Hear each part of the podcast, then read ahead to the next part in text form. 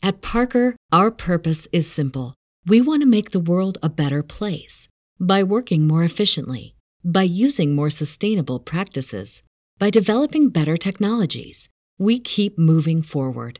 With each new idea, innovation, and partnership, we're one step closer to fulfilling our purpose every single day. To find out more, visit parker.com/purpose. Parker, engineering your success. 2 2 pitch. A swing and a long drive. Deep left. Way back.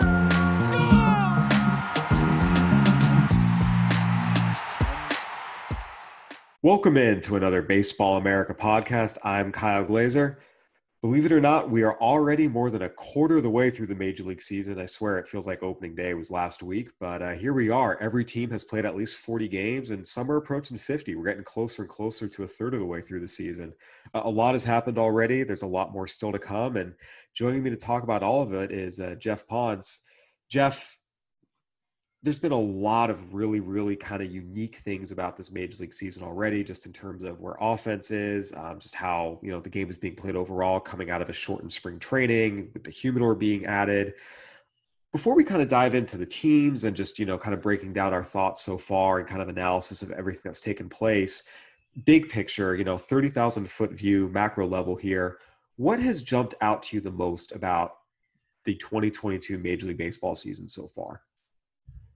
Yeah, I think for me, it's it's really been the lack of offensive production. Um, just based on the trends and things that we've seen over, you know, the last 20 to 30 years.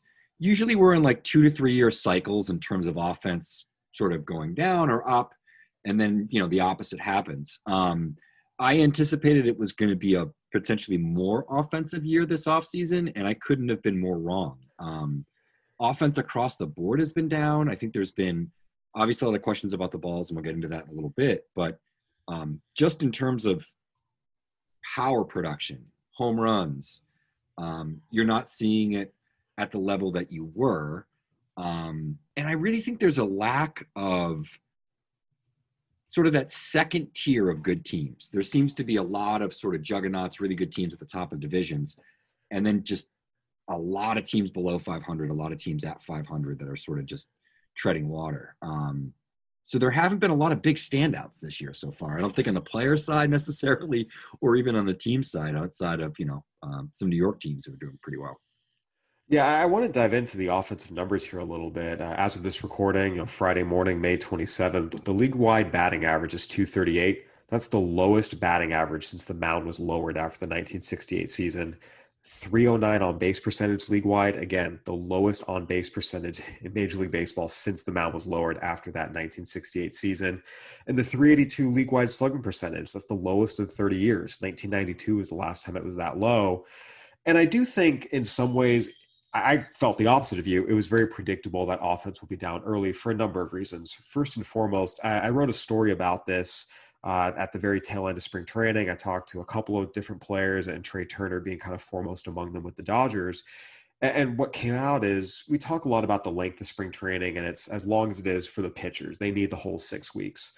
You talk to hitters around the game, they'll tell you they need four, four and a half weeks. They don't need the full six but three is too quick. A lot of these guys did not feel like they had their timing down. They did not feel mechanically in sync. They just did not feel like they normally feel at the beginning of the season because they didn't get the at bats in spring training.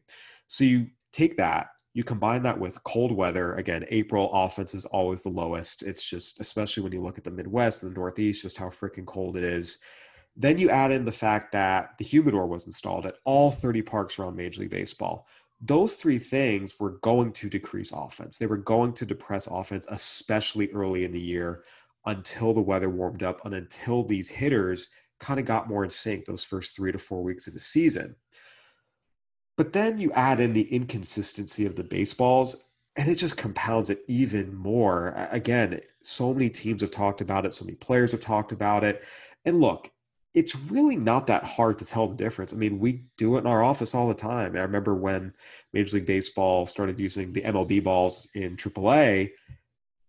Put a ball in your hand, it's not hard to tell the difference. If you've played the game for most of your life, like all these guys have, again, you know what a baseball feels like. You put one in your hand and put another one in your hand, you can tell the difference. And, it's really not hard, even for those of us who haven't played in a number of years. You just basically anyone who has feeling in their fingers can tell that they're different baseballs. And, and what's come up is, you know, Major League Baseball has made a ton of statements about the balls over the years that have been outright disproven by third party researchers, Dr. Meredith Wills and Rob Arthur being two of the most prominent ones.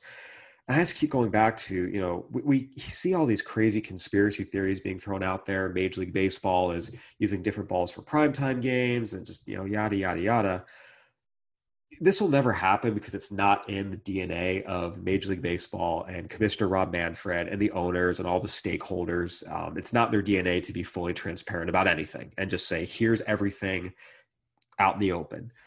But in this case, full transparency really is needed to avoid creating kind of the fertile ground for conspiracy theories because the baseballs are not the same. They're differing wildly. And it's it's really just again creating even more distrust uh, amongst the players toward the league, but also fans. And especially now that the league has embraced gambling, eh, there's just so, so, so many issues associated with this. Again, I just go back to looking at the quality of the game right now.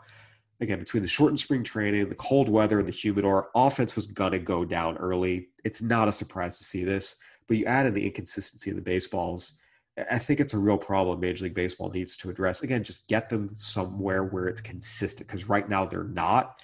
And again, every player sees it, every coach sees it. Even us media, we go down, you know, pick up a couple balls during BP that roll our way. I mean, I've felt it. It's it's it's really an issue they need to address. Yeah, and I think you know the production and just the excitement in some of the games has been fairly obvious too. Um, and I know we're at a point where I think pitching, in terms of training and our understanding of how things work for pitchers, uh, and their ability to optimize that is probably stronger too, which certainly doesn't help. And I think given some, uh, it gave some pitchers a head start, as funny as it sounds, with having that time off in 2020 because they were able to a lot of guys take a step back sort of work on their arsenals, rework some things that maybe they couldn't do on the fly in a typical off season, you know, where they didn't have 12 months off. And I think you've seen some of that too, um, where breaking balls are being thrown harder, more frequently, with more movement than ever before. Um, or at least as long as we've been able to measure this. And I think you know most most people would probably say that the ability to measure it and quantify it allows us to teach it a little bit more. So um, that's one of the reasons that I think you know pitching is so far ahead of hitting. Um, but it's made for, in my opinion, less less interesting games. Um, and I know there's probably some debate on this. I am somebody that likes pitching. I like low scoring games, but when a ball is hit well and a, and a pitch isn't executed, and you know it ends up being, we'll say, a fly ball on the warning track as opposed to a 430 foot home run. I don't know if that's great for entertainment value. But I guess there's some debate to be had there. Yeah, you know it's interesting. I still think the games have been plenty interesting because there's a lot of great players and some teams playing good baseball. We're going to dive into in a second. It's funny. So I think everyone knows I do a lot of our Major League Baseball coverage, or I should say, I do all of our Major League Baseball coverage. You know, I mix it with some minor league stuff. So I was out doing big league stuff opening week. Uh, what did some minor league stuff, and I've been back out in big league parks this this last week for the most part. Two days in San Diego and last night in Anaheim, and it just jumps out how many balls off the bat that were home runs in 2019, 2020, 2021, especially are now long flyouts at the warning track. Anthony Rendon had one last night that off the bat, that thing is a home run. That's a no doubt home run each of the last three years. And it was caught the warning track. And I think again, it's it's just a tough situation because there have been games where the ball seems like it's flying again. The Phillies talked about it on their road trip to Dodger Stadium.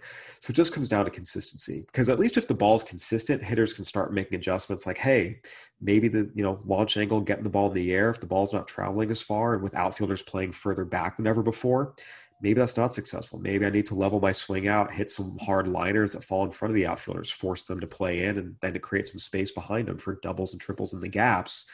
But as long as the balls are inconsistent, you, you don't know what you're getting, you can't make adjustments. And I think to me, it just goes back to, again, uh, I, I don't feel like games have been boring. I've still enjoyed being out there, but You're right. I, on the one hand, a lot of the cheap home runs are gone, which is nice. I just I keep going back to Yankee Stadium, opposite field, a right-handed hitter, ball off their fists. It's like they're fighting it off, and somehow it's going out over the right field fence. I mean, it was absolutely a joke.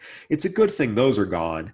But again, there's balls being hit at optimal launch angles, you know, 95 to you know 105 off the bat, and they're dying at the warning track again, if that's how the game's going to be, that's fine, but the balls have to be consistent so that hitters can make adjustments. If it's not consistent, they never can.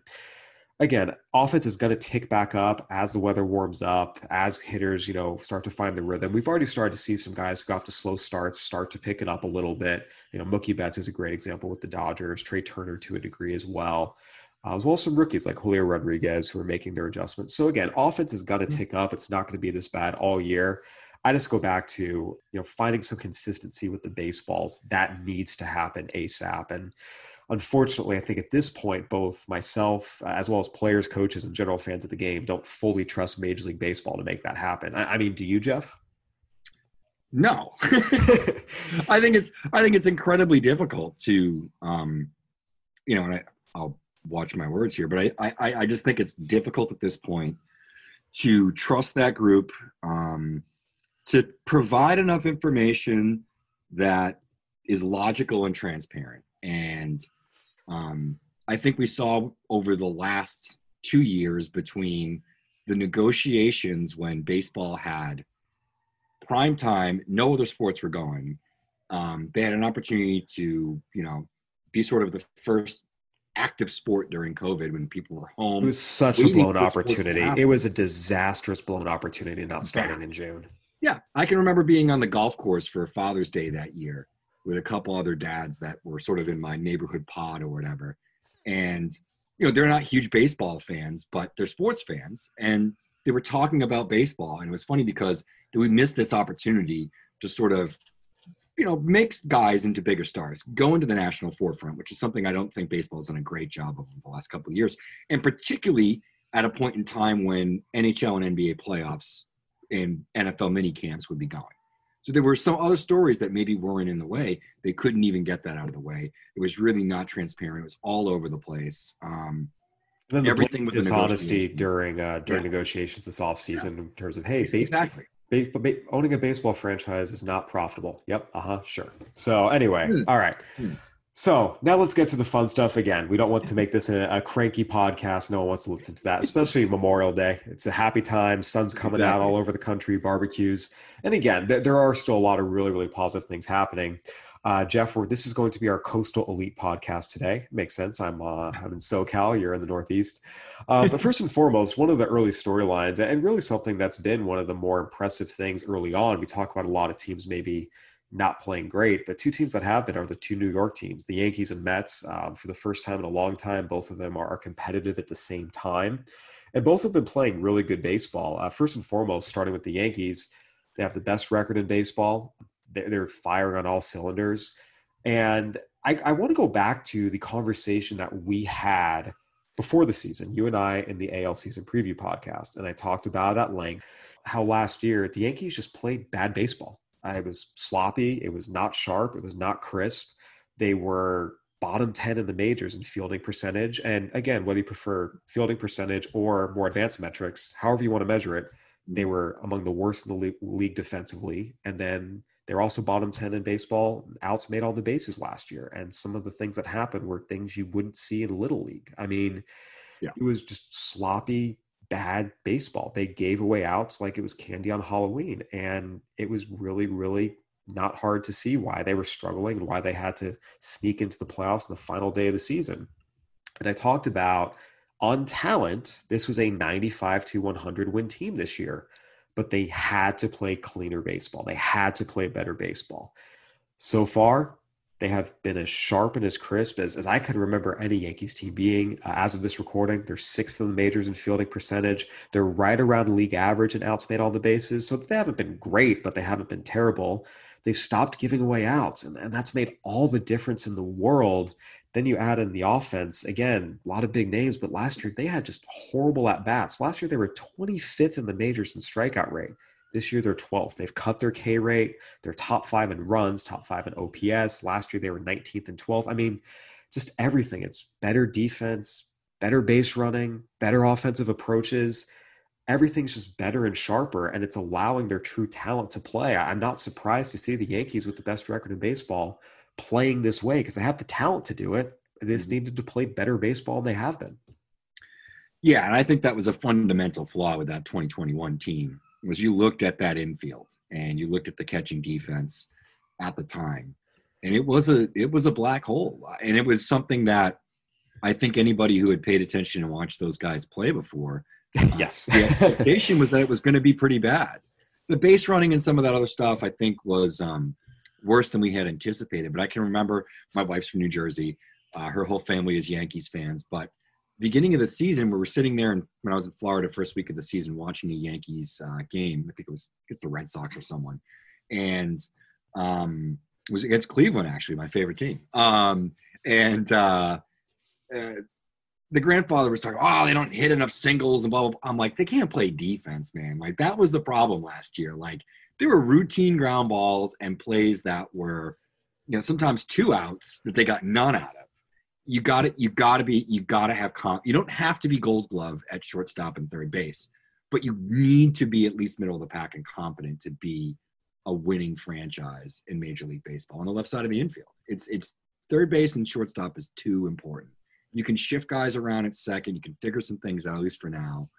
Same with first base you you can't hide it behind the plate either. And Gary Sanchez was really bad, and I think at times um, having to deal with you know the spotlight of the New York media and some of that stuff, I'm sure only compounded it um, and some of those struggles. Uh, we just know mentally how that stuff can play. So um, I think that's one of the big reasons that they've been better. Um, they had, as you said, the talent offensively, uh, the impact. They've had some health too with Judge. Of course, Stanton now just went down, but early Stanton for the first month and a half of the season has been MVP caliber, probably as good as he's been while he's been with the Yankees, or at least since his first season. So I think that plays in a lot. Um, but they're a better ball club, much cleaner baseball being played uh, in all three phases, and uh, the bullpen is really talented. I think even with Clay Holmes, despite Aroldis's uh, injury issues and some struggles when he was healthy, probably because of the injuries. Clay Holmes has turned into one of the best relievers, if not the best reliever at the moment in baseball. And uh, the Yankees, they always seem to find relievers, but Holmes looks like an absolute win for them right now. Yeah, go back to a lot of the cleaner baseball is just better personnel again. Instead of Gary Sanchez behind the plate, you have Jose Trevino and Kyle Higashioka, two really, really good defenders. You get Gleyber Torres out of shortstop, put him at second. You bring in Isiah Kiner Falefa, who again is a really good defender. He's had some plays where it's like a little close. He'll bobble it and then make the throw to get the out, but the out's being made, which it wasn't last year. Full year from Anthony Rizzo at first base, a full year from Joey Gallo in the outfield, and, you know Josh Johnson at third base. It, it's better personnel, but they're also just playing more engaged. I mean, there were so many. We talked about the infield defense last year, the outfield defense fly ball, I mean, the outfielders are getting way late jumps. And I just remember, you know, the game where Clint Frazier is in left field and he throws a ball to like the middle of the infield and Gerrit Cole gave him a death stare. It's like, what are we doing here? Just lack of pre-pitch preparation, knowing where you're going with the baseball. Just again, basic fundamentals that were lacking last year. And and I think again, I give credit to this new coaching staff for getting these guys sharper. Credit the front office for just bringing in guys who fit better defensively. And again, it's all it's all kind of compounding. You mentioned all three phases. You know, the pitching side Jordan Montgomery and Jameson Taillon right now, and again, it's early and it's in the context of, of offense being down across the league. But as of right now, they're on pace for the two lowest ERAs of their careers, and they're averaging well under a strikeout per inning. A lot of it is they're throwing strikes, they're pounding the strike zone, and they're trusting their defense behind them. They're not walking guys, but they're not striking out a ton of guys either. You have a good defense behind you, it, it helps the pitching staff enormously. And yeah. again, I just go back to I do think this is sustainable. If the Yankees keep playing the way they're playing, this is absolutely a team that I expect to be really, really good throughout the season. I don't think this is a team that's going to tail off. Now, if their lapses start to come back defensively, if you know some injuries pop up, or if they start being fancy and putting guys in positions they shouldn't be playing. Again, there were moments they put Torres back at shortstop. That should just not even be an option on the table. Then it could go sideways. But I think as long as they just keep doing what they're doing, and, and again, there's places to upgrade. Joey Gallo's not hitting, Aaron Hicks is not hitting, but just the overall general way they're playing as a team, I do think is sustainable. And again, this is a 95 to 100 win team on talent, and I firmly expect them to end up there. Yeah. And having spent a week sitting on their AAA team last week, uh, it was Oswald Peraza and eight former major leaguers. Not they're all great, but there is some depth there just in terms of they're not going to have to make huge moves. They have guys they can call up that can at least sort of fill that gap. Um, and I think it's probably similar to what we've seen San Francisco have some success with over the last couple of years, where they find those sort of fringe up and down types, coach them up a little bit, and it also gives you some depth on the 40 man. I had one scout describe um, the, Giants 40 man roster as a 50 man roster. And sort of went into the description as to why. And I think the Yankees are kind of doing that. They also have some pretty decent pitching prospects that are in the upper minors, uh, guys that could potentially fill, even if it's bulk relief roles, um, spot start roles, guys that could be starters for a month while someone else is is is on the IL, or you know they decide to maybe skip you know Montgomery and and Taillon a little bit more later in the season just so they stay fresh for the playoffs. They have that luxury, uh, and I think 40 man depth, especially in a season like this where you know we still have the COVID issues. They're not as prevalent as they were, but it will still pop up, and you could lose two or three star players for a few games. Um, and just having that luxury and the talent uh, in your upper minors and the ability to bring those guys onto your roster in a flash, I think is a big advantage for them and a few other clubs. Yeah, absolutely. And of course, we have to talk about the other New York team. The Mets lead the National League East, and uh, there's a lot of celebration around that. And, and, they've done it despite not having Jacob DeGrom for the entire year. Uh, Max Scherzer just went down. He'll be out six to eight weeks. So that's definitely something that's certainly concerning. But they're in first place in their division. They're playing well. And again, what's really stood out to me is, you know, Buck Showalter is doing a great job of using the whole roster. He's finding spots for Luis Guillorme and Travis Jankowski in addition to all the star power. The roster is just so, so, so much deeper after their offseason acquisitions. You know, Mark Canha, Starling Marte, um, and on the pitching side as well. They've been able to withstand these injuries. But what really stands out is this is not a one dimensional team anymore. I mean, the past, this was, hey, we've got, you know, stud at the front of the rotation or stud or two when Syndergaard was healthy and, you know, and Wheeler at, at times, but then you prayed that guys at the back would figure it out. And then again, this was just a very one dimensional offense that was very station to station, you know, hit a ball a mile and, and pray that they get into five or six balls a game. This team this year is just much more dynamic. It's much more kinetic. It's a deeper roster. Um, you're getting improved performance from the starters. Everything is really clicking for them.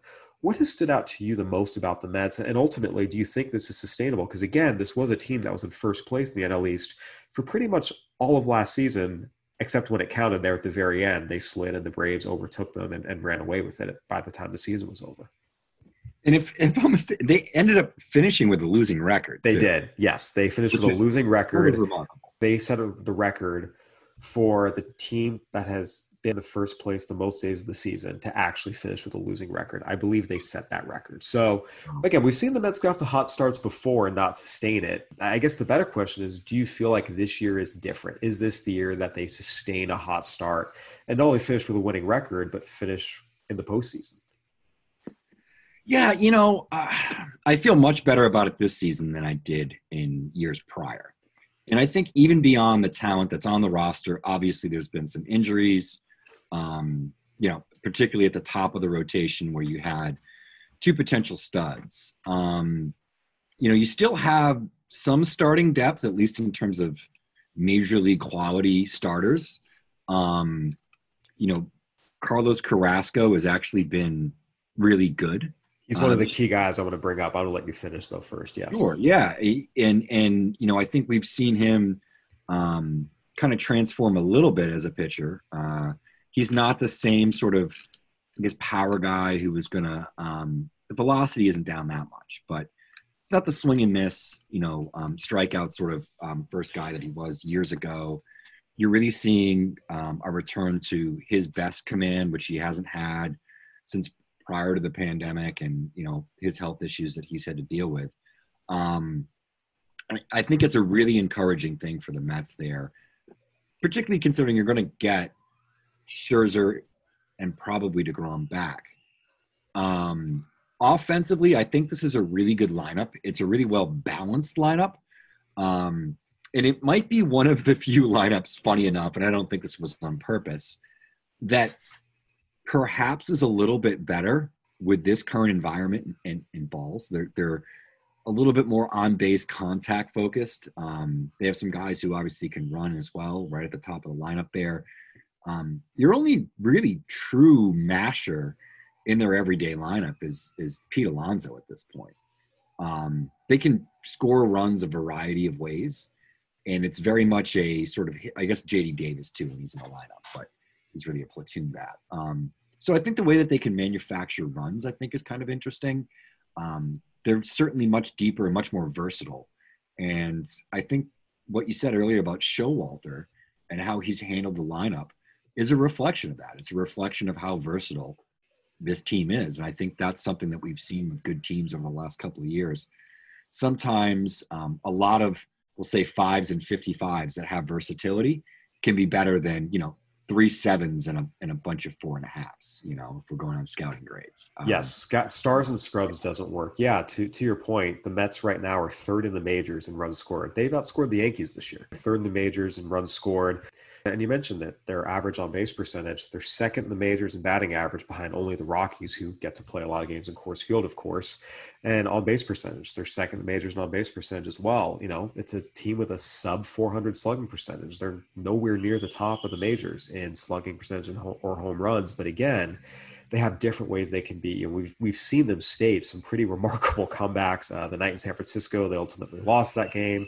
Uh, the game against the Phillies, which they won. I mean, this is a team that when you're strong one through nine in the lineup and everyone is a threat to get a hit and get on base, you can pile up runs in a hurry. It's not just about hope two guys get on and take the biggest swings you can. They've done a really good job. And I think it's sustainable because you're getting DeGrom and Scherzer back, at least in theory. But but one of the things that has been really, really key here, because in years past, injuries like that have crushed the Mets. We saw it for years when DeGrom and Syndergaard would have, go down. It was a problem the acquisition of Chris Bassitt was one of the, the best acquisitions of the offseason in terms of getting a really good pitcher who's very underappreciated and didn't give up a whole lot. But Carlos Carrasco's resurgence has really, really helped here as well. Um, you know, you go back before he was diagnosed with leukemia, he was very quietly one of the best pitchers in baseball. He did not get anywhere near the attention he deserved. Obviously, had that very, very scary bout with leukemia, but came back was really good in 2020 last year's first year at the Mets again, only made 12 starts, wasn't healthy the whole year, but he's healthy again. When he is healthy, he is a really, really, really good pitcher and someone that mm-hmm. a lot of people don't fully appreciate. And we're seeing that this year. So you add a healthy Carlos Carrasco, you add a really good Chris Bassitt. You know, Taijuan Walker's been a good pitcher for a while now. And David Peterson's had a nice little bounce back. Again, he was really good as a rookie in 2020. Last year was pretty rocky, but so far he's pitched well. And then you add in a guy like Trevor Williams, who is again a perfectly cromulent swingman. It's not the sexiest addition in the world, but having a guy like that who, hey, he can make a start, he can give you some long innings of relief. And again, that's valuable. It's solid. The Mets just have a really good, deep roster for what I feel like is is the first time in a while on both the pitching side and the offensive side. And that's a credit to new GM Billy Eppler. It's a credit to Buck mm. Showalter for getting everyone enough playing time and really using the whole roster to their strengths. Um, yeah, I mean, I, I'm buying it, especially with the Braves struggles, especially with some of the Phillies struggles, and just the state of the NL East in general. I'm I'm buying the Mets as as a team that could win this division, and uh, we'll see how far they can take it in the postseason. All right, Jeff, uh, we still got a lot more to talk about. Uh, we're going to take a quick break and hear from our sponsors, then we'll get right back to it. We're driven by the search for better. But when it comes to hiring, the best way to search for a candidate isn't to search at all. Don't search, match with Indeed. If you need to hire, you need Indeed. Indeed is your matching and hiring platform with over 350 million global monthly visitors, according to Indeed data, and a matching engine that helps you find quality candidates fast. Ditch the busy work. Use Indeed for scheduling, screening, and messaging so you can connect with candidates faster. And Indeed doesn't just help you hire faster. 93% of employers agree Indeed delivers the highest quality matches compared to other job sites, according to a recent Indeed survey. What I love about using Indeed is how it does a lot of that organizational work for me. I can sort through candidates, I can respond to them, I can schedule interviews all through Indeed. Leveraging over 140 million qualifications and preferences every day, Indeed's matching engine is constantly learning from your preferences. So the more you use Indeed, the better it gets. Join more than 3.5 million businesses, including Baseball America, that use Indeed to hire great talent fast.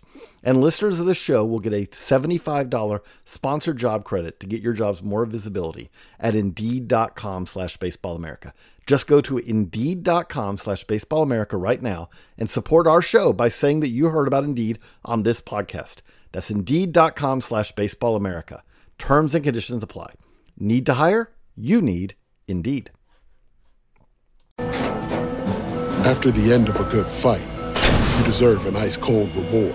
Modelo is the mark of a fighter. You've earned this rich golden lager with a crisp, refreshing taste. Because you know the bigger the fight, the better the reward. You put in the hours, the energy, the tough labor.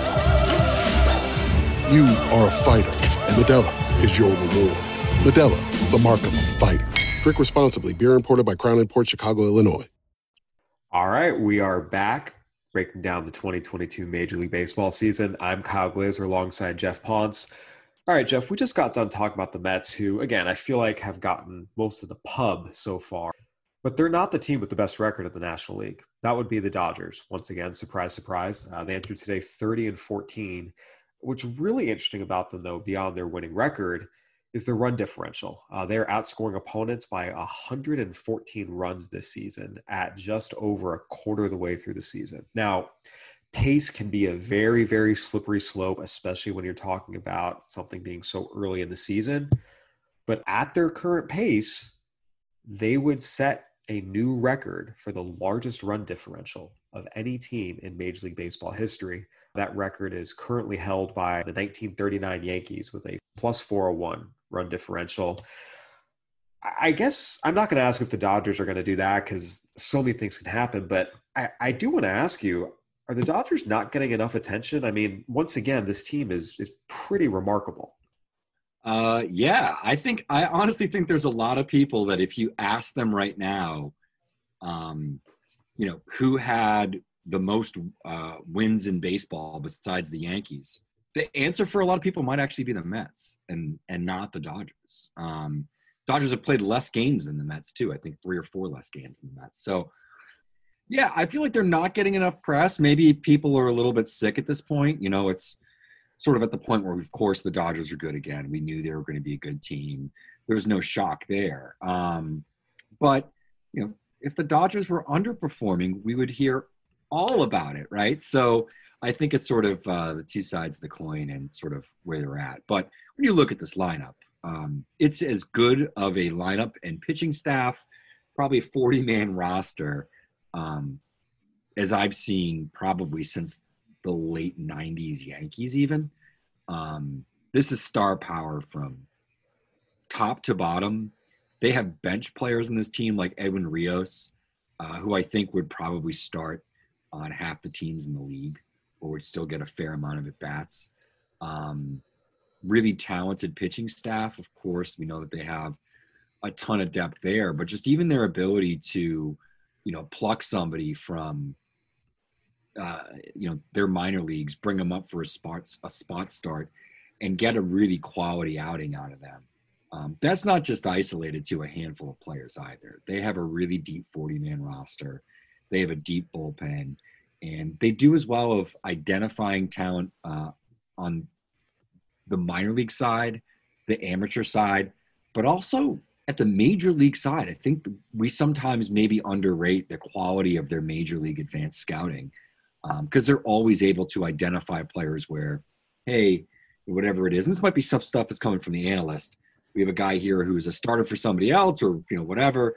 They always seem to acquire someone and find their sort of best version of themselves when they're with the Dodgers, by and large. Uh, so I think all of this, the, the systematic sort of setup that the Dodgers have, and some of those benefits that they're able to provide internally their own players, allows them every year to sort of, you know, refill up the coffers at the trade deadline. Uh, and that was one of the things I wanted to bring up is they could actually be a better second half team than they've even been so far in the first quarter of the first half. Um, they're a team that could add an injection of youth and get above average production from players that are on the AAA roster now. They also have a deep enough farm system with enough talent that they could go and acquire superstar reinforcements if they need to. We saw it last year with Max Scherzer.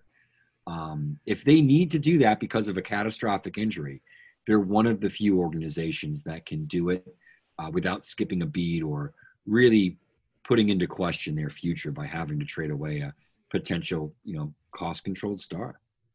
Yeah, uh, Matt Eddy, our colleague, uh, pointed out that the Dodgers right now are on pace to lead the National League in both runs scored and runs against for what would be a record fifth straight season. As of right now, they've scored the most runs in the major leagues. And as of right now, they have the lowest ERA in the major leagues. Can't do much better than that. And I think what's interesting is you and I both see the potential for this team to be even better, but for different reasons. Uh, the biggest thing that jumps out to me is the Dodgers, again, have the best record in the National League, lead the majors in runs, have allowed the fewest runs, and are on pace to break the Major League Baseball run differential record that is currently going on 80 some odd years. They're doing that with Justin Turner still isn't hitting. Max Muncy still isn't hitting. Cody Bellinger still isn't hitting.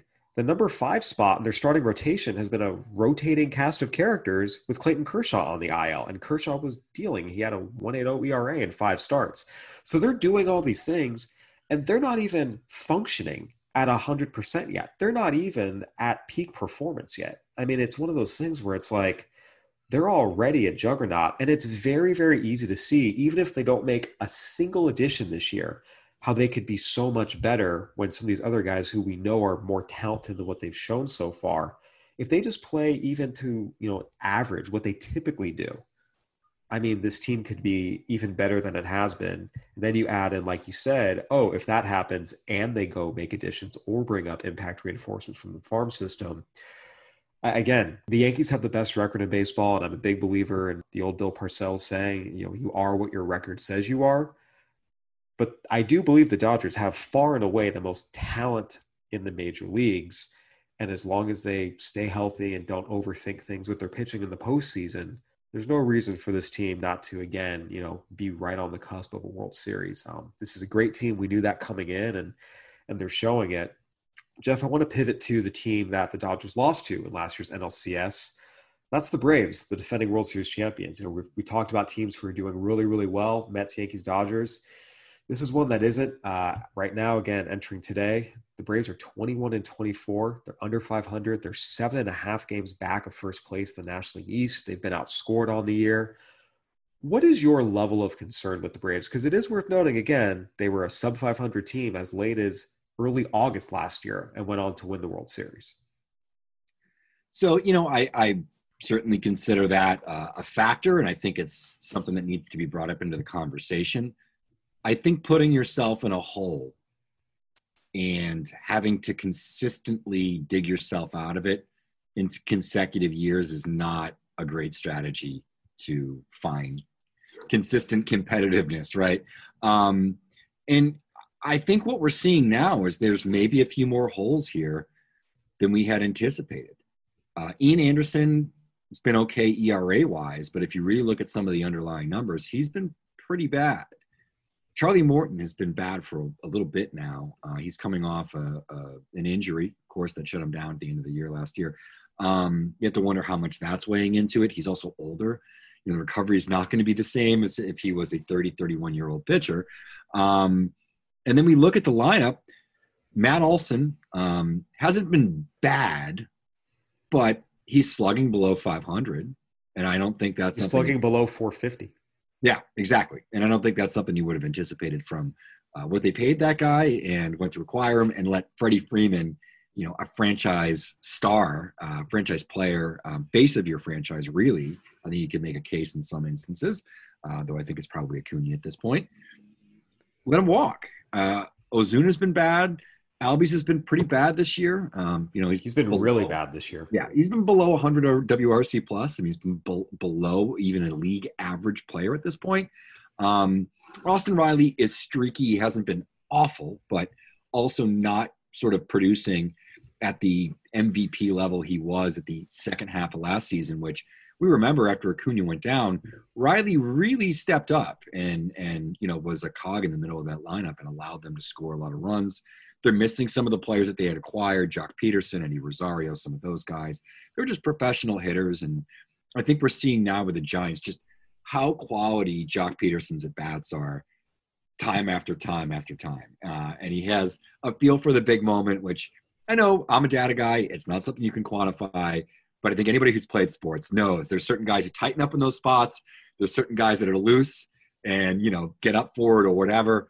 He's someone that seems to play above his head. Um, so, and Acuna doesn't seem completely healthy. He came back. He, you know, he wants to play a certain way. I, I think that's the other thing is he's having a lot of trouble reining it in. Um, so you're going to deal with some stuff throughout the season if he remains healthy and active. He's going to have longer stretches where he probably has to have a couple of games off. I don't know how great that is. Uh, you know, for your long-term outlook, I know that they missed him last year, ended up winning a World Series, so uh, maybe the point is moot. But I don't think you can do that two years in a row, and I don't think the bullpen is that good either. I think there's some questions certainly there as well. So, um, though I think Atlanta's a good program, a really well run organization, uh, you don't want to do this two years in a row, uh, particularly in a division that's pretty competitive and has, you know, a, a, couple of teams that are willing to spend and maybe go out and find reinforcements. Uh, I don't know if Philly really view, views themselves as a competitor, um, but I'd be shocked if they don't, right? Uh, and they have the same record right now and it wouldn't shock me if Philly was better than Atlanta down the stretch here. So I would be concerned. I, I wouldn't panic totally. Um, and I think that we always anticipate in this first half of the season, there's going to be some playoff hangover uh, with a lot of teams like this that maybe haven't made, you know, it's not the Astros where they've made long runs like this year after year after year now for five or six years. And these guys are just sort of used to it. My level of concerns is seven out of 10. Uh, just frankly, they're missing Freddie Freeman right now, his contact skills in the lineup, and they're missing Ronald Acuna. You know, you mentioned Acuna not being fully healthy. When he hit that home run, his first home run back against the Brewers, and he fell down, and people like, oh, that's, you know, so funny. That's amazing. He hit a home run falling down. That was a red flag. He didn't have the stability in his knee. You could see it. That's why he fell down and then you watched him play the outfield, it was very, very clear he's not 100% yet. That knee is not where it needs to be, strength or stability wise. You know, you've mentioned Charlie Morton taking that comebacker off his leg and suffering a broken bone last year. Um, you know, whether that's affecting him or it's just age. I mean, Ozzie obviously looks lost. He's been, there's no easy way to say it. I mean, he's been bad. He's got a sub 300 on base, a sub 400 slug, 240 some average. He has not been good at all and they don't have a true center fielder. I mean, there's a lot of holes on this team right now in the lineup, on defense. And one of the things that really jumped out to me when I dug into the data a little bit, the Braves have the highest strikeout rate of any team in the major leagues right now. No one else is striking out more frequently than they are on a percentage basis. And I know a lot of people out there say, oh, you know, strikeouts, good, bad, yada, yada, yada. They're not really that bad, which is not accurate in any way, shape, or form, but that's a different story teams that strike out at this level, teams that have the worst strikeout rate in the major leagues, those teams are never good. Go back and look. It's the Cubs last year. It's a lot of Tigers, Marlins. It's when the White Sox were really bad. When you are striking out more than anyone else in Major League Baseball, more often than not, you end up picking in the top five to 10 picks of the draft the following year. They've got to figure out what's going on offensively again. And this was one of the things I, I think Matt Olson's a great player, but Freddie Freeman's ability to hit for contact is so, so, so valuable. The ability to check down like he does and just poke a single into the left field when defenses are shifting him, that's valuable. You know, Matt Olson's a great player. He can't do that. I think you're losing the contact element. Again, Acuna is not healthy. That was very, very visible when he came back. Again, falling down the home run, it was very clear to see he didn't have stability in the knee. You add in, you mentioned some of the pitching staff issues again, I think this is a real issue. There's a lot of holes on this team right now. Again, not having a true center fielder affects you know things defensively, and Adam Duvall's not hitting either. It's not even like he's giving you the offensive production you want there. So, yeah, I really do think this is legitimate level of concern here, seven out of ten. But we have seen Alex Anthopoulos and his group be very, very aggressive at the trade deadline and be very clear-eyed about what their problems are. So I think as this team is currently constructed, it's an issue but I also trust this front office to address it sufficiently at the trade deadline, just because they have a, a, track record of doing so. And while this is not a very good farm system anymore, just because picking later in the draft, international penalties, you know, graduations, other trades, we've seen again and again. Heck, we saw it literally last year with this exact team with the Braves. You can acquire good, impactful major leaguers for almost nothing, especially if they're on an expiring contract. I mean, it's really never been cheaper to acquire good big league players. So I'm not going to sit here and say they're definitely going to miss the playoffs, but I will say that they're going to need to have a similarly aggressive trade deadline in order to do so because as currently constructed, yeah, this is not good. No, yeah, I agree. I 100%. I think this is uh, pretty bad. And, you know, you can't do this year after year. I just I really think that it was an anomaly. You don't see that very often. So Geoff, one team that was a popular pick to I wouldn't so much call them a sleeper because they won 90 games last year, but a popular pick to end the longest playoff drought in North American sports was the Seattle Mariners. And it was really funny, you know, when I wrote about, hey, when a team has a number one farm system, they typically make the playoffs within the next two years. And out of that, a, significant number have at least one World Series appearance in the ensuing years. And Mariners fans, and again, they have very valid reasons to believe this. There were a lot of them that were very, very skeptical. It's like, yeah, this is the Mariners. You know, if anyone's going to break that trend, it's us. Right now, the Mariners are 18 and 27 and in last place in the American League West. They are behind the Rangers and they are behind the A's, who are not even trying, not even pretending to try. What's your level of concern here on the Mariners?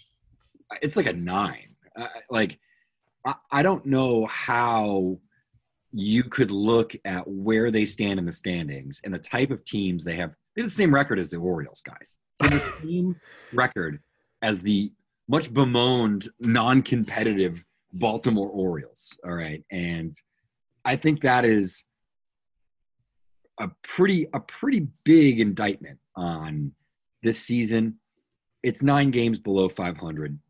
Could they turn it around and play 600 ball, you know, the next three months? Sure. Um, I don't see it happening. I don't think they have the ponies just yet. Um, in my opinion, they're still they're still a year away um, from probably being as competitive as we thought they were going to be. It sh- still it shouldn't have been this bad. They should be a better team than the Orioles. They should be a better team than the athletics. And um, you know, I think that that leads to some major questions for me. So I'm going to go the opposite way here. My concern level here is only about a four out of ten. There is some concern, but I, I still think there are some things to be legitimately hopeful about can help them turn the season around enough to be competitive when it comes down to wild card contention first and foremost, the back of the rotation will stabilize a bit. That George Kirby is up. You know, he showed some good things. He's a really good pitcher. He's a better fit as a starter than Matt Brash is, and just a better pitcher. That's why he ranked ahead of Brash on the top 100 and then the Mariners top 10. You know, Robbie Ray got off to a, a bit of a rough start. He had a really good opening start, a little bit of a rough patch. You know, he just had his first quality start in a month, so maybe things are starting to turn there look, Jesse Winker's not going to hit 216 all year. The bullpen has been atrocious, and that's been really surprising seeing, you know, Diego Castillo and Andres Munoz and those guys struggle. They're not going to keep struggling as bad as they've been. You know, Diego Castillo isn't going to have an ERA over seven when the season's over. So I think you just have a lot of guys playing below their true talent level. And I think that'll straighten itself out as the season goes on. Plus, the, the Rangers and A's are just bad. I think at a certain point, Seattle's going to be able to beat up on them and, and pick up some easy wins there. They haven't done it yet, but again, when I look at the Mariners, I just see a lot of guys who we know are talented that are playing below their talent level. And, and you know, we're starting to see some things pick up, right? Julio Rodriguez, terrible start. He's been on fire recently. Adam Frazier, bit of a slow start. He's picking it up. There's still some holes. Um, you know, catching wise, Cal Raleigh is not hitting. Um, that's an issue. But you know, they just got Kyle Lewis back. He's going to DH. You know, uh, we need to see how healthy he is in the box, but I think what he's capable of can be helpful. So I, I just see a path back where a lot of guys who are struggling will be better than they've been. They'll pick it up a little bit, and again, be competitive. I, I did not think they would overtake the Astros to win the West before the season. I certainly don't think that now but I also don't think they're going to be last place when the year's over. Um, you know, it's just a matter of whether it's second or third, and some that's going to depend on the Angels and what they do. So I, I, I think they'll be okay, Um, and I, I only put it at a, a four out of 10. Okay. Because you had mentioned, like, I, I, thought the question was playoff drought in particular, the ending of that playoff drought. And yeah. Maybe that, maybe that's a six out of 10. Okay. Yeah. I think they're in a bad spot there with that. I don't think they're going to finish behind the Rangers or have the same record as the Orioles at the end of the season. Um, but for as good as I think some people thought this team was going to be, you know, I think a lot of people thought that, like, okay, yeah, this is this is going to be a playoff team, and we really haven't seen that. We've seen some guys struggle. Um, you know, particularly even Robbie Ray, uh, who won the AL Cy Young last year. Um, you know, and I think is he's had some bad luck, um, but Ray still has you know near five ERA, and um, he's had some some pretty rough outings as well. So uh, it, it's just a matter of getting more consistency from him, and I think that's that's huge. I mean, the difference between inconsistent and consistent Robbie Ray is the difference between a number five starter and an ace. So you know, it's interesting. I mentioned I, I, think Robbie Ray will turn around, but what is your level of concern about Jared Kelenic? Uh, again, you know, last year it was rough, but we saw him get progressively better as the year went on, kind of month by month. You thought it was starting to move in the right direction. Uh, came out this year and um, it was it was really not good. Hit 140, uh, struck out 36 times and 96 plate appearances, and ultimately got demoted back down to the minors. He's 22 years old this is by no means, you know, the end of his career or anything like that. But what is your overall level of concern and, and how much optimism do you have, if any at all, that he can come back up and help the Mariners win games at some point this season? You know, I'm pretty concerned long term. I, I don't feel like we've seen a highly touted prospect that was touted like this really sort of bust at the major league level. Um, so far, you know, I mean, we have seen it, but it's been a while. Like Brandon Wood's a good example of that. But that's was, tw- almost twenty years ago. Right, right. I'm saying yes. It, it's so, the, very, the top ten prospects generally pan out. Yes. Yeah, you know, and, and particularly top five. Um, we haven't seen that in a, in a while, and you know, the lack of contact, the strikeouts, the lack of approach at the major league level versus what we saw during that 2019 season where he I think we really need to mention that again. He was really like he was tremendous jumping from low A to double A within that season. The early portion of last year when he was in triple A, he looked tremendous. And it's just he's never been able to get over that major league hump. Now, we've seen guys struggle into their mid 20s and then something clicks and we all of a sudden finally see that player materialize into you know a version of what we thought the complete plot product will look like. Cough cough kyle wright right now uh, on the pitching side seems to be one of those guys. But yeah I, it's it's tough because i was one of the people in the public space that was really banging the drum for um Kelenic, uh, Kelenic, excuse me, over over Wander Franco, particularly in, in fantasy leagues, because I thought he was going to be up. And if there's going to hit for a lot of power, kind of question what Franco's power output would be. That's been one of my worst predictions. Um, and it's it's tough. I mean, there's there's it's probably a little personal with with with Kelenic, honestly. I, I don't understand why we didn't see this level of swing and miss ever in the minors. His strikeout rate is doubled at, at the major league level. You you'll see it go up by five, six, seven percent you don't see a strikeout rate go from sub 20% to high 30s 40% he wasn't that kind of guy. Um, so I, I just i wonder what's going on here. I know they've tried to adjust the swing a few different times. Seems like there's always something they're figuring out and regardless of what adjustments he makes it just doesn't work I think there's a couple of things at play here. First and foremost, he only got 21 career games at Double A, and he's had 30 games at Triple A, and that's where let, us be clear. We talk about prospects and all these breakouts and the complex leagues and low. Double A is where it gets real. Double A is where you're actually seeing pitchers who, you know, pitch in a way that somewhat resembles the major leagues. It's not the same level by any means. There's still a huge gap, but you know, A ball levels, you're seeing guys with a fastball and, and maybe one breaking ball they can land for strikes. It's, it's not really what you're going to see. Double A is where prospects get real. And he just didn't get the experience. You know, in 2020, he should have gone back to double A. Well, the season was canceled. And a lot of teams struggled with what is the value of the alternate training site? Like what what does that mean this player is now ready for?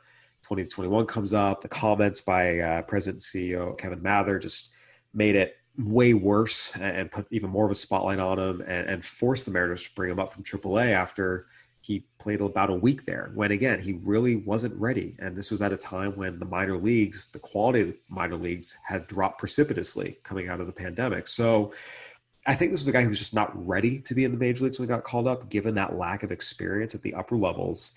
And the thing with Jared Kelenic, and this has been true since he was drafted, this was in his draft reports, he is a very, very, very intense individual. There's a lot of fire in there. And the question with him was always, is he going to be able to channel that fire and use it, you know, in a positive way, or is he going to let it consume him? And one of the things the Mariners have been very open about is there are times when he's struggling, he cannot get out of his own head. He's so intense and so fiery he just it, it does consume him, and, and that's always been a question with him. This is where makeup comes in. It's not just about physical skills, especially once you get to the major leagues. You know, this is still a very, very young kid. Again, he's 22 years old. A lot of guys his age are in A ball or barely breaking through to double A. So I, I, don't think we should be completely giving up on him just because, again, unique circumstances, premature debut. But he certainly has some things to figure out. And, and I do think a big part of it is the mental component of, again, when things start to spiral, being able to flush that 0 for 4 with three punch outs, being able to just shake it off as opposed to sitting on it and stewing on it and letting it consume you. That's something he has always struggled with. The Mariners have been open about that. And um, I think that's honestly one thing he's got to learn to figure because this game is so full of failure and it can spiral on you really fast. And that that's actually for me what I want to see when he comes back up next. Let's be clear, he will get another shot. It's not like this is the end of Jared Kelenic, but is he able to just, hey, I went over 4, punched out three times. I got another game tomorrow. I got to flush this. Can he do that? I think that is honestly step one above anything mechanically. All right, Geoff, uh, moving on one final team that again there's some negativity around is the Cincinnati Reds. Uh, I wrote about it a couple times early this season. They were looking like they had a chance to threaten the 1962 Mets and 2003 Tigers as uh, the two worst teams really of, of the integration era. Since then, they've picked it up a little bit, but even with that recent pickup, they are currently on pace to go 52 and 110. When you consider the fact that, look, we know they're not going anywhere, and it's not that hard to imagine them trading what few assets they have at the trade deadline. Do you think they'll threaten the 120 loss record, or, or do you think that's safe a little bit? I think it's going to be safe a little bit um, because I think they have some young players that are going to get better. I also think, you know, one thing that hasn't been mentioned is uh, Jonathan India has been out for a majority of the season. And I think at this point, um, if you're a Reds fan, you probably view him. I love Joey Votto, but you probably view him as your franchise guy, and at least from a position side. And not having him in the lineup, I think, hurts them even more. Uh, I, I, know that the timetable is still pretty bleak. That he's probably going to be out for another four to six weeks before he's on a rehab assignment and ready to go. Um, so that's probably not great. But I do think in the second half of the season they could be a better team. I just don't think they're gonna they're gonna meet that 120 loss threshold. So I think that record is probably safe. They will be one of the worst teams that we've seen over the last couple of years. And I bet if there is, I'm sure there's somebody that has a metric like this. But if we approached it from like a weighted runs created plus sort of perspective, if you look at their division and how many losses that they have, they might have the most like the most weighted loss, like like worst weighted uh, win loss record or something. Just because like you look at the division, Cubs are on a very good team. Um, the Pirates are. I think we all think the Pirates are probably just as bad as the Reds. I mean, they're four games ahead of them, but they have uh, almost the same record as the Cubs. It's really the Brewers and the Cardinals in that division, and and nobody else. Um, good teams in the Cardinals and the Brewers, of course, but they have three really bad teams in that division. And I think if you look, um, really only the, the other Central probably has three equally bad teams. Uh, looking at those at, at the six divisions in baseball. Yeah, I, I, think they're safe. If you actually look at it, the Reds are 11 and 8 in their last 19 games. They're starting to get healthy, and some of their young guys are starting to get better. We've already seen with Hunter Greene taking some strides forward. And you know, you mentioned the division they play in. I just go back to again, they're they're turning it around. They're actually again 11 and 8 in their last 19 games. Where have those wins come from? It's a bunch of wins against the Pirates and a couple of wins against the Cubs, including being the Cubs 20 to 5 yesterday. They're going to have too many opportunities to win games, even if they make some moves at the deadline to get anywhere near 120 losses. Again, could they go 54 and 108? Absolutely. 56 and 106? Totally. I mean, there's a very real chance they fail to win 60 games, but there's a big difference between winning 40 and winning 60. They're they're they're starting to get healthy, and guys are starting to get better. Some of their young guys, so I think they're safe. But uh, it was certainly kind of crazy to watch a three and 22 start, looking at the run differential and realizing it was a worse start than either the 62 Mets or the 2003 Tigers. All right, Geoff. Uh, a couple things here before we wrap up. We're going to do a full accounting of our preseason predictions once the season's actually over. But a quarter of the way through, it's always nice to kind of see where at least we might have gotten something right where we might have gotten something wrong. Have to ask you, which of your early predictions from our preseason podcast are looking good right now? Oh man, I don't know if any of them are. I went back and I looked at some of the preseason predictions that I put out there. Um, and I'll say, like, to cover my butt a little bit here, I do try to go with a little higher degree of difficulty with some of the stuff that I put out and try to make some more, I guess, outlandish predictions. But right now, it's not looking good. I had like Dylan Carlson and Tanner Houck is like my breakout um, uh, hitter and, and, pitcher. Carlson was starting to come on, but now is a, a, a pretty bad um, hamstring st- uh, sprain, if I'm not mistaken. Um, Tanner Houck has not been good. He's dealt with some other stuff off the field too. Um, I think I had Cleveland as my surprise team, and uh, they're three and seven over their last ten. Uh, they've fallen well below 500. They're still in third in that division, but that's not saying a whole lot. Um, I'm trying to think of some other ones I had. It just it hasn't been uh, so far. It hasn't been great. My my preseason fantasy predictions with guys that you should add. Um, some of the players that maybe I was on in those data articles are probably uh, better predictions and reflect my true talent level more than these other predictions that we did, but they have not been good. Yeah, no, I'm I'm looking pretty good so far. The Twins as my surprise team, a team that could go from last place to the postseason. That one's looking really, really good. And I, I made that pick before they signed Carlos Correa. So that was uh, extra gravy there. They're in first place right now, looking pretty good. Again, the White Sox, I still expect the White Sox to to kind of be better than they've been. That Some of it's been health related, uh, but there are some real questions about the the pitching staff.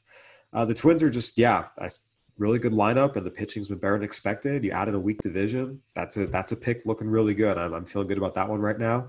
I remember arguing with you extensively over Slack that I did not think the Guardians would be very good. So far, I'm winning that argument. So you owe me lunch uh, next time we see each other. Although we'll see how the season ends.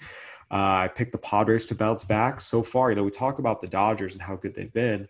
Padres are only two games back. The Padres are actually, again, uh, they are another team that has a higher winning percentage than the Mets. And I think you would never, ever, ever guess that just based on the national narratives being thrown around. But right now, the winningest teams in the National League are Dodgers one, Brewers two, Padres three, Mets four. Again, I saw a much, much better rotation with a lot more depth, and that's played out. And Aaron Judge was my AL MVP pick, and that one's looking really, really good too. So I think what we've discovered here, which we probably might have known already, listen to Geoff for fantasy advice, listen to me for real on the field baseball advice. you won't be let down that way.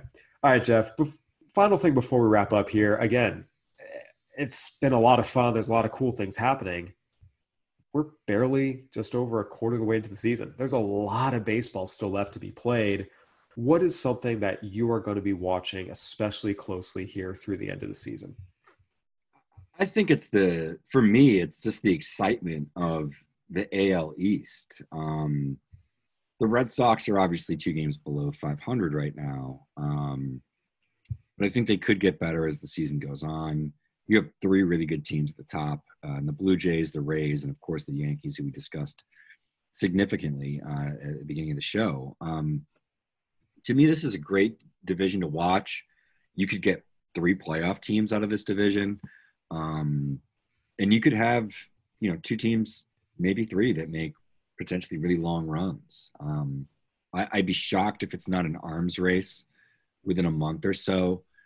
as players become available uh, on these non-competitive clubs and teams are looking to make trades with veterans, add prospects and reinforcements. Um, it's not going to shock me if the Yankees and Blue Jays and even the Rays have shown a willingness to go and acquire veteran talent uh, heading down the stretch. Really exciting just to watch those three teams, and I think you know to a lesser extent um, the NL West as well, where um, there's three really good teams. You know, the Padres have been a really good team so far this year, and I think deserve to at least be mentioned because they're 28 and 16. Um, you know, they're not all that far off winning percentage wise from the Mets. They might even be ahead of them, are they? They are ahead of the Mets. Yeah, no, I think you know. Again, they've done a really good job on the pitching side, and, and Manny Machado has been playing like an MVP in the National League. Uh, two things I'm going to be watching. First and foremost, the Blue Jays and White Sox. These two teams, their offenses. If you told me they'd be 24th and 25th in the majors at runs scored at, at any point in the season beyond the first couple weeks, I would have been very surprised. But these are two teams that offensively, we all know are much better than what they've shown so far. Again, I, I really want to see how those two teams improve as the year progresses. And I think we will see it, but that's something I'm going to be watching because these are two teams that coming into the year, I think – you know, no one's ever really a slam dunk playoff team, but you felt pretty good about those two. Uh, and right now, again, they're they're both scuffling, um, and it's something that I'm be watching. And of course, I think you know the, one of the biggest storylines that everyone has talked about for years is well, we get to see Mike Trout and Shohei Ohtani in the playoffs. Um, the Angels, you know, we talked about it, are another team that maybe isn't getting quite the attention they deserve, but they're a team that they're only two and a half games out of the division lead in the AL West behind the Astros. They're right there. If the season ended today, they're in the playoffs. They're right there with the Rays, who again get a lot of love. 27 to 19. Their, their run differential is way up. It's plus 45, which is third highest in the American League, behind only the Yankees and the Astros. This is a deeper lineup than at times it's given credit for. Some of the guys they have, although as injuries are starting to hit, it, it's certainly starting to thin out a little bit. And for the first time, they really have, you know, four solid starting pitchers they can turn to. When I say first time, first time in a while, when you look at Ohtani, Syndergaard, Sandoval, and Lorenzen's been great converting from the bullpen. Um, but look, the back of the rotation still isn't great. The bullpen has some questions. As injuries hit, this lineup will thin out a little bit. So it's not a slam dunk, but I'm going to be watching closely to see if they can keep it up and, and finally be the team that makes it. Geoff, I think we just knocked everything out. Thank you so much for joining me. Appreciate it, and uh, look forward to talking to you next time. Yeah, absolutely. Hopefully, uh, Cleveland goes in a run here and just plays 700 baseball until the end of the year, and then you'll owe me lunch. Sounds good. Well, everyone, that'll do it for another BA podcast. For Geoff Pontes, I'm Kyle Glaser. Thanks for listening. Stay safe, everybody.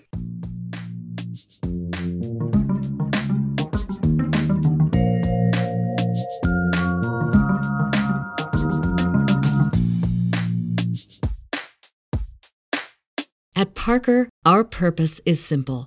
We want to make the world a better place by working more efficiently, by using more sustainable practices, by developing better technologies. We keep moving forward. With each new idea, innovation, and partnership, we're one step closer to fulfilling our purpose every single day. To find out more, visit parker.com/purpose. Parker, engineering your success. Everybody in your crew identifies as either Big Mac Burger, McNuggets, or McCrispy Sandwich. But you're the filet fish Sandwich all day. That crispy fish, that savory tartar sauce, that melty cheese, that pillowy bun. Yeah, you get it.